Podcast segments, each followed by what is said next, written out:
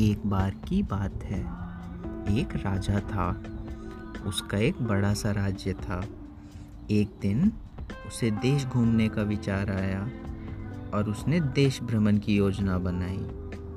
वो घूमने निकल पड़ा।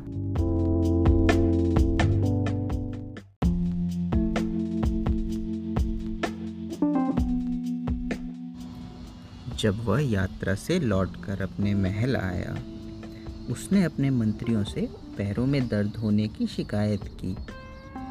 राजा का कहना था कि मार्ग में जो कंकर पत्थर थे, वे मेरे पैरों में चुभ गए और उसके लिए कुछ इंतज़ाम करना चाहिए।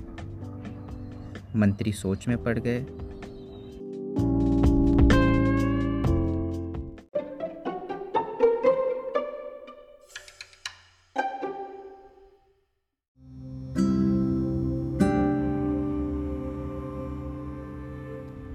कुछ देर विचार करने के बाद उसने अपने सैनिकों व मंत्रियों को आदेश दिया कि देश की संपूर्ण सड़कें चमड़े से ढक दी जाए।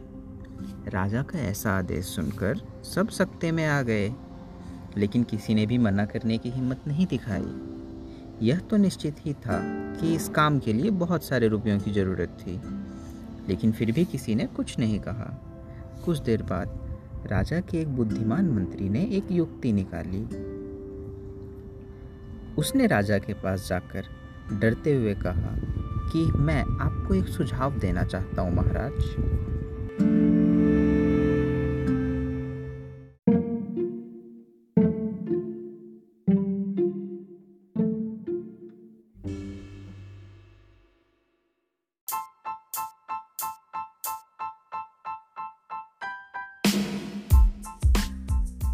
महाराज, अगर आप इतने रुपयों को अनावश्यक रूप से बर्बाद ना करना चाहें तो एक अच्छी तरकीब मेरे पास है, जिससे आपका काम भी हो जाएगा और अनावश्यक रुपयों की बर्बादी भी बच जाएगी।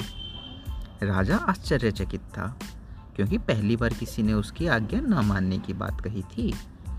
उसने कहा, बताओ, क्या सुझाव है? मंत्री ने कहा पूरे देश की सड़कों को चमड़े से ढकने के बजाय आप चमड़े के एक टुकड़े का उपयोग कर अपने पैरों को ही क्यों नहीं ढक लेते? राजा ने अचरज की दृष्टि से मंत्री को देखा और उसके सुझाव को मानते हुए अपने लिए जूता बनवाने का आदेश दे दिया।